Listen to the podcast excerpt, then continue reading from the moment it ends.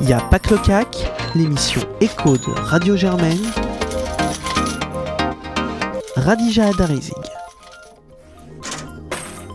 Bonsoir à toutes et à tous et bienvenue dans Y'a pas que le CAC. Y'a pas que le CAC, c'est votre nouveau rendez-vous économique du mois, une émission dans laquelle nous reviendrons tout au long de l'année sur l'essentiel de l'actualité économique dans une formule conçue pour vous. Chronique, reportage, invité, une équation à résoudre ensemble. Aujourd'hui, nous nous pencherons sur la part d'ombre de l'activité économique, l'économie souterraine. Illégale, non déclarée, une partie de la production échappe aux statisticiens. Avec nous aujourd'hui François Lequillier, statisticien chez les plus grands, au FMI à Washington, à l'OCDE et chez Eurostat. Spécialiste de la comptabilité nationale et auteur du livre Understanding National Account, une référence dans le monde de la comptabilité, il est actuellement professeur à l'Université Paris-Dauphine. Il y a Pâques le CAC, Radija Adarizig. Bonjour François Lequillier, merci d'avoir accepté d'être notre invité cette semaine. Bonjour, bonjour. Alors, monsieur Lequillier, est-ce que vous pourriez nous définir l'économie souterraine Oui, alors donc, euh, une définition de l'économie souterraine. Donc, je vais donner ma définition. C'est une définition euh, de statisticien. Hein. Euh, et donc, pour nous, statisticiens, l'économie souterraine, c'est toute l'activité productive qui n'est pas mesurable via euh, nos sources, disons, officielles. Euh, pour calculer le PIB, pour calculer la comptabilité nationale, on a les, sources principales sont, par exemple, la comptabilité des entreprises. Donc, on reçoit, l'INSEE reçoit les 2 ou 3 millions de comptes d'entreprises qui résultent de, des envois des entreprises à Bercy.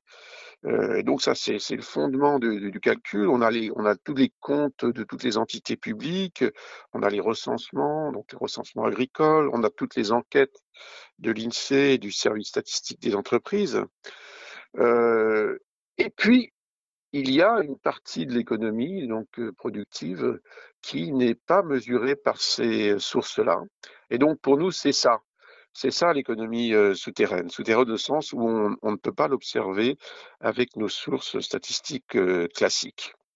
Alors, il y a eu une période où implicitement on excluait de notre définition de l'économie souterraine tout ce qui était illégal. Mais cette période maintenant est révolue. Et on y, on y reviendra, on y reviendra, je crois. Pour vous, il existe plusieurs types d'économies souterraines. Pourquoi et quelles sont-elles? Oui, alors pour la mesurer, pour mesurer cette économie euh, souterraine, euh, qui n'est donc pas observable par euh, nos moyens habituels, on, la découpe en, morceaux pour être plus précis, pour, pour que nos estimations soient plus fondées.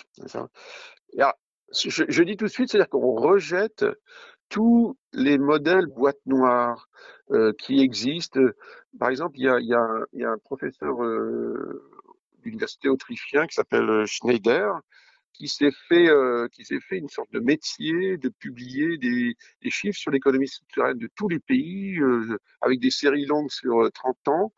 Et personne ne sait exactement comment c'est calculé. C'est vaguement, on sait vaguement qu'il utilise un modèle plus ou moins monétaire, euh, donc un modèle économétrique. Bon, c'est un truc global qui nous paraît euh, farfelu. Nous, on est quand même des statisticiens, disons, c'est sérieux, et on essaye, si, si on, si on va estimer ces choses-là qui sont très difficiles hein, par nature, puisque euh, c'est difficilement observable, eh bien, on, on, va essayer de le faire en les découpant en, en morceaux et à chaque fois d'appliquer une méthode euh, relativement euh, fiable sur ces morceaux. Donc, euh, par exemple, on commence à en dire, disons qu'on a une première catégorie qui est l'économie, la production souterraine. Donc on dit c'est la production légale et déclarée par les entreprises, mais sous-estimée volontairement. Par exemple, euh, les petites entreprises vont faire des sous-déclarations de chiffre d'affaires. Euh, ou bien il va y avoir euh, des sous-déclarations de TVA. Donc, pour estimer ça, on va utiliser des sources fiscales, euh, de, euh, des enquêtes fiscales euh, faites par Bercy, et donc on va les extrapoler. Donc voilà la production souterraine de la première catégorie, qui en France, on estime à 2,6% du PIB. Alors, deuxième catégorie, la production illégale. Euh, donc, par exemple, le trafic de stupéfiants, euh, les cigarettes de contrebande ou l'exercice légal de la médecine. Bon, là, on va utiliser des sources euh, spécifiques. Hein. On, y reviendra, je crois, sur la drogue, parce que vous êtes particulièrement intéressé, oui, à la drogue. Donc, on y reviendra. Bon, ça, ça représenterait 0,13%, disons, du PIB. Et puis, il y a la production, euh, on dit informelle, qui représenterait 0,8% du PIB, donc une activité légale, mais qui n'est pas déclarée parce que les, les, les, entités sont beaucoup trop petites ou sont basées sur des contrats euh, informels. Euh, et donc là, c'est le travail au noir. Vous avez par exemple les, le babysitting, euh, les cours particuliers. Donc, et chaque fois, donc, on va essayer de euh, de trouver des experts qui pourront nous donner une estimation de chacune de ces activités.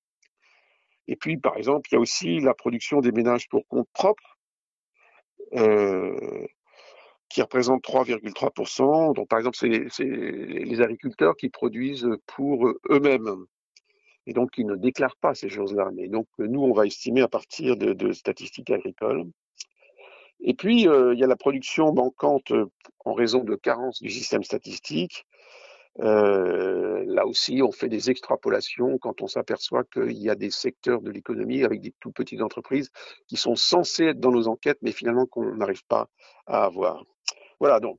Est-ce que vous avez des données relatives à cette économie souterraine? Alors, des données, on, c'est des données très indirectes, hein, puisque justement, on n'a pas de, de sources directes sur, sur, sur ces domaines-là. Mais à chaque fois, on découpe donc l'économie et découpe ces, ces, ces, économies en petites parties pour avoir une méthode adaptée à une estimation assez crédible. Au total, hein, sur la France, euh, l'économie souterraine, l'INSEE euh, l'estime à environ 7% du PIB. Finalement, pourquoi intégrer euh, l'économie souterraine au PIB Quel intérêt pour le législateur et pour les Français?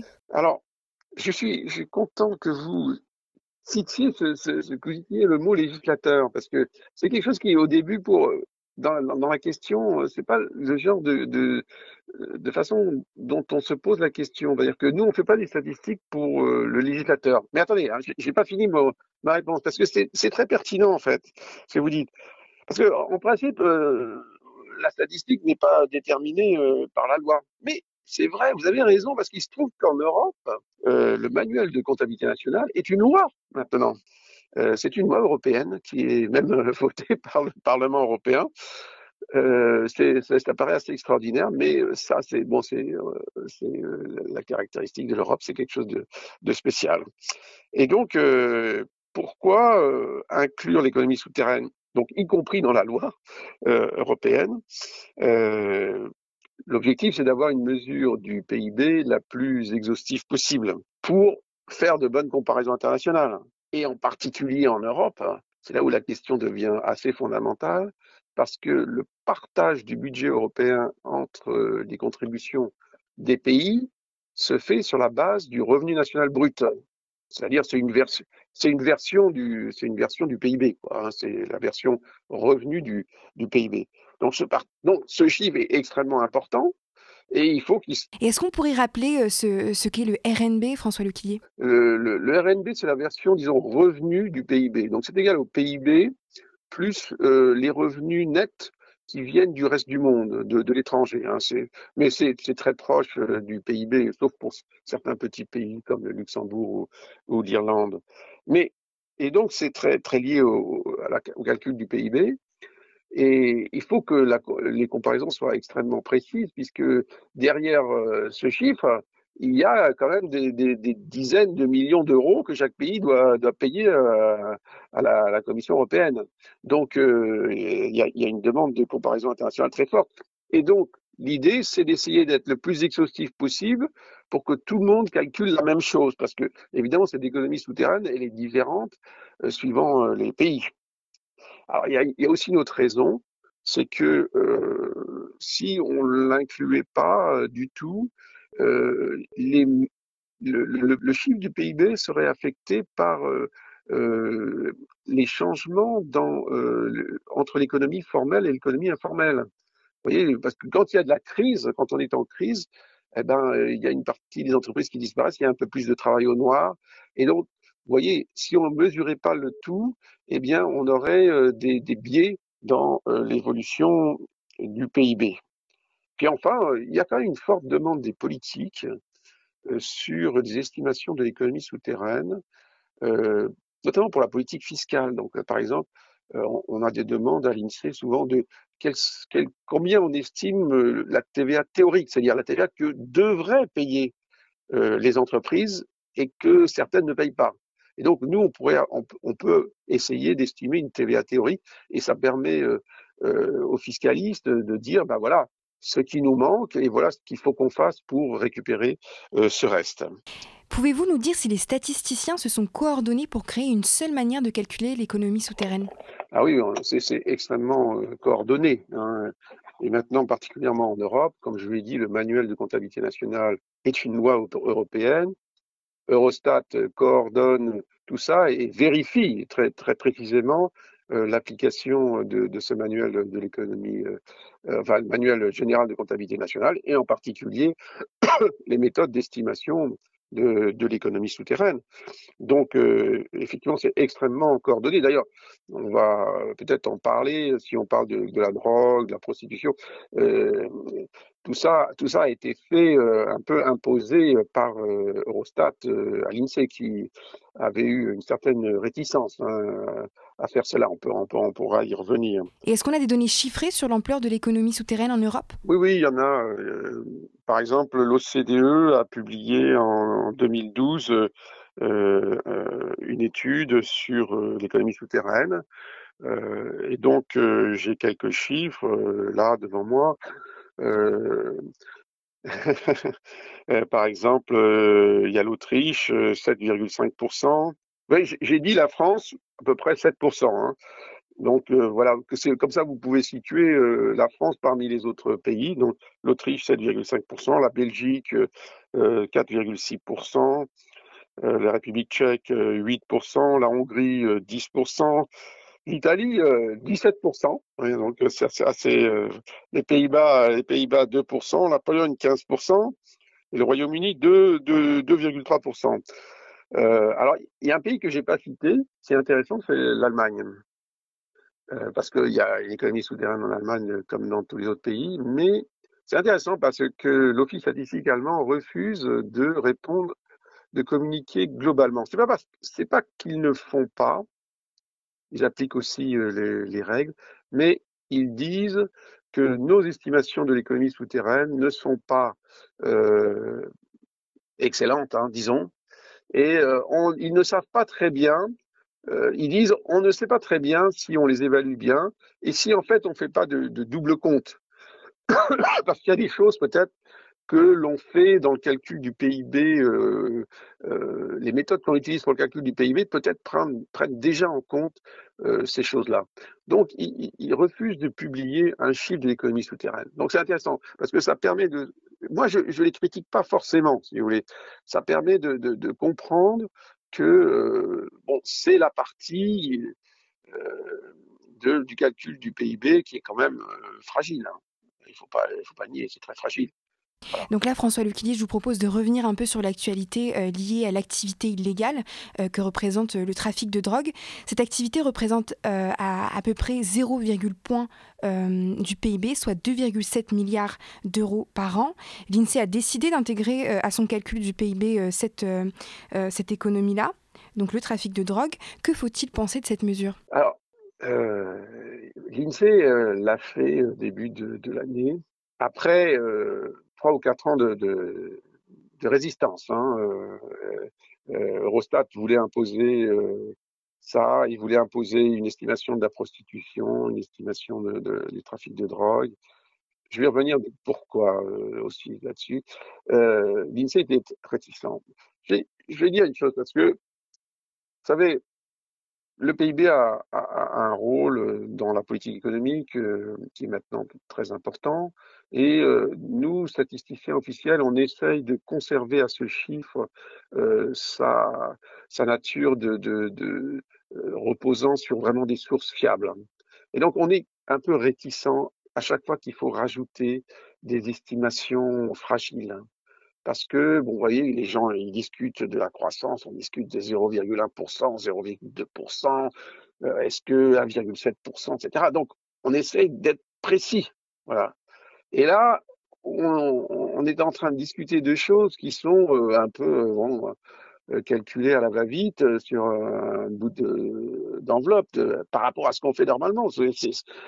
donc ça, ça nous choque. Et donc on est réticent à rajouter ces choses-là. Puis bon, en particulier pour la drogue et pour euh, la prostitution, l'INSEE faisait valoir aussi que euh, c'était pas la drogue, c'est pas vraiment une consommation comme une autre.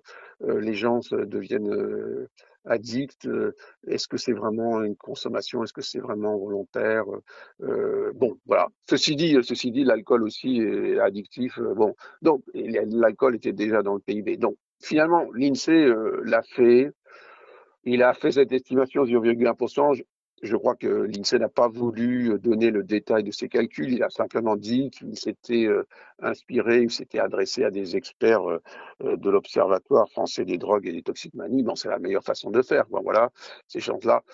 Je dirais probablement aussi que cette estimation est assez prudente, hein, parce que bon, il faut bien reconnaître que les statisticiens officiels, en ce qui concerne l'économie souterraine, vont être du côté de la prudence. Hein ou pas essayer de donner des chiffres farfelus euh, trop gros. Hein, voilà. je vous dirais un truc euh, intéressant qui fait partie de mon expérience personnelle, c'est que je me suis occupé à l'OCDE d'un pays qui s'appelle la Colombie. Alors quand on dit Colombie, euh, les gens tout de suite ils pensent, et vous Kadija, je pense qu'est-ce que quel est le mot qui vous vient à l'esprit? Alors là je sais pas du tout, drogue? Bah oui, drogue, drogue, cartel de la drogue, Pablo Escobar, la cocaïne, voilà d'accord. Et donc, euh, je me suis occupé de la Colombie et j'avais fait donc un audit de leurs comptes nationaux. Et mes collègues colombiens, que, j'apprécie beaucoup, m'ont demandé euh, qu'est-ce que je pensais de l'estimation, donc de, faire une estimation de, l'économie de la drogue en Colombie. Je leur ai dit ne le faites pas. Je leur ai dit ne le faites pas. D'ailleurs, ils le faisaient pas. Ils, expliquaient depuis longtemps pourquoi ils ne le faisaient pas. Et je lui ai dit je suis d'accord avec vous. Parce que à quoi ça sert de rajouter dans le PIB la drogue en Colombie, bon, peut-être que c'est 3%, 4% du PIB, je ne sais pas à quoi ça sert, parce que euh, tous les gouvernements colombiens, qu'on dise, euh, et toute la communauté internationale, disons, veulent que la drogue cesse en Colombie. Et donc, mettre dans le PIB quelque chose dont on veut absolument qu'il cesse, c'est un peu contradictoire, parce que sinon, normalement, on veut que le PIB augmente. Hein. Donc voilà. Donc j'aurais dit, bon, voilà, mettez-le de côté. De toute façon, si vous faites un PIB avec la, avec la drogue, la première chose que le gouvernement vous demandera, c'est est-ce que vous pouvez me faire un chiffre du PIB sans la drogue? Puisque c'est celui-là qui m'intéressera. voilà, donc, euh, donc voilà. Donc vous voyez, je comprends les réticences de l'INSEE. Bon, l'INSEE a été, disons, obligé de le faire euh, à, cause d'Eurostat, euh, parce qu'il y a cette euh, volonté que tout soit extrêmement comparable entre les pays. Et, voilà, voilà, voilà ce que j'en pense. Et est-ce qu'avoir intégré le trafic de drogue au calcul du PIB n'est pas finalement juste un petit pas? Non, mais l'INSEE a même, a même refusé en fait, de faire une estimation de la prostitution. Et d'ailleurs, c'est un, un, débat intéressant parce que euh, quand euh, Eurostat a proposé d'inclure la prostitution euh, dans le, PIB, en disant la prostitution illégale, hein, vous savez pourquoi ils ont insisté là-dessus? Parce que aux Pays-Bas, ben, les prostituées, c'est totalement ouvert. Si vous allez à Amsterdam, vous savez, vous avez un quartier là où. donc, les prostituées, ce sont des petites entreprises. Donc pour euh, les statisticiens néerlandais, euh, l'entreprise prostitution fait partie de, des sources officielles. Donc euh, les Néerlandais ont dit mais pourquoi nous on, inclut donc cette activité-là et pourquoi les autres pays ne le feraient pas? Parce qu'on paye trop au budget européen à cause de ça. Donc voilà, Rostat a dit bah il faut que tous les pays le fassent aussi, voilà. Donc voilà l'origine de la chose. Mais quand il y a eu cette inclusion, je peux vous dire, moi, d'expérience, euh, que des, femmes euh, éminentes hein, à l'OCDE, euh, avec une grande expérience, disaient, mais on n'est pas d'accord, nous, en tant que femmes, d'inclure ce, truc-là dans, le PIB parce que la prostitution, c'est des femmes qui sont exploitées, et donc il y avait une assez grande résistance. bon, on a été obligé de le faire. Disons, c'est pas c'est pas le côté du, du PIB qu'on met le plus en avant, nous, statisticiens. Et, et François Lequillier place au bilan. Que retirez-vous de ces années passées à analyser l'économie souterraine? Je viens de le dire. Je viens de le dire. Pour nous, si vous voulez, on, on, considère que c'est un sujet qui intéresse beaucoup les médias, euh, la presse, euh, les gens. Bien sûr, euh, on s'intéresse à ça, mais pour nous, c'est vraiment quelque chose qui euh, n'est pas qu'on ne met pas en avant. Hein. On, le fait parce qu'on est un peu obligé de le faire, mais c'est pas ce qu'on met en avant parce que nous on aime on n'aime pas justement cette partie qui, est estimative. Nous, nos méthodes de calcul du PIB sont des méthodes qui sont fondées sur des sources. Euh, c'est très complexe hein, ce qu'on fait. Euh, c'est des traitements de sources euh, énormes. Hein. On traite 3 millions d'entreprises euh, etc. Des, centaines de, milliers d'entités de, publiques. On, donc c'est ça. Et puis après, à côté de ça, on a bon cette petite chose là, où on fait des calculs euh, d'enveloppe, hein, grosso modo. Hein. On demande à un expert, bon, qu'est-ce que vous pensez là-dessus? Et on, on en met un chiffre. Donc c'est pas quelque chose que on le fait parce qu'il faut le faire. Hein.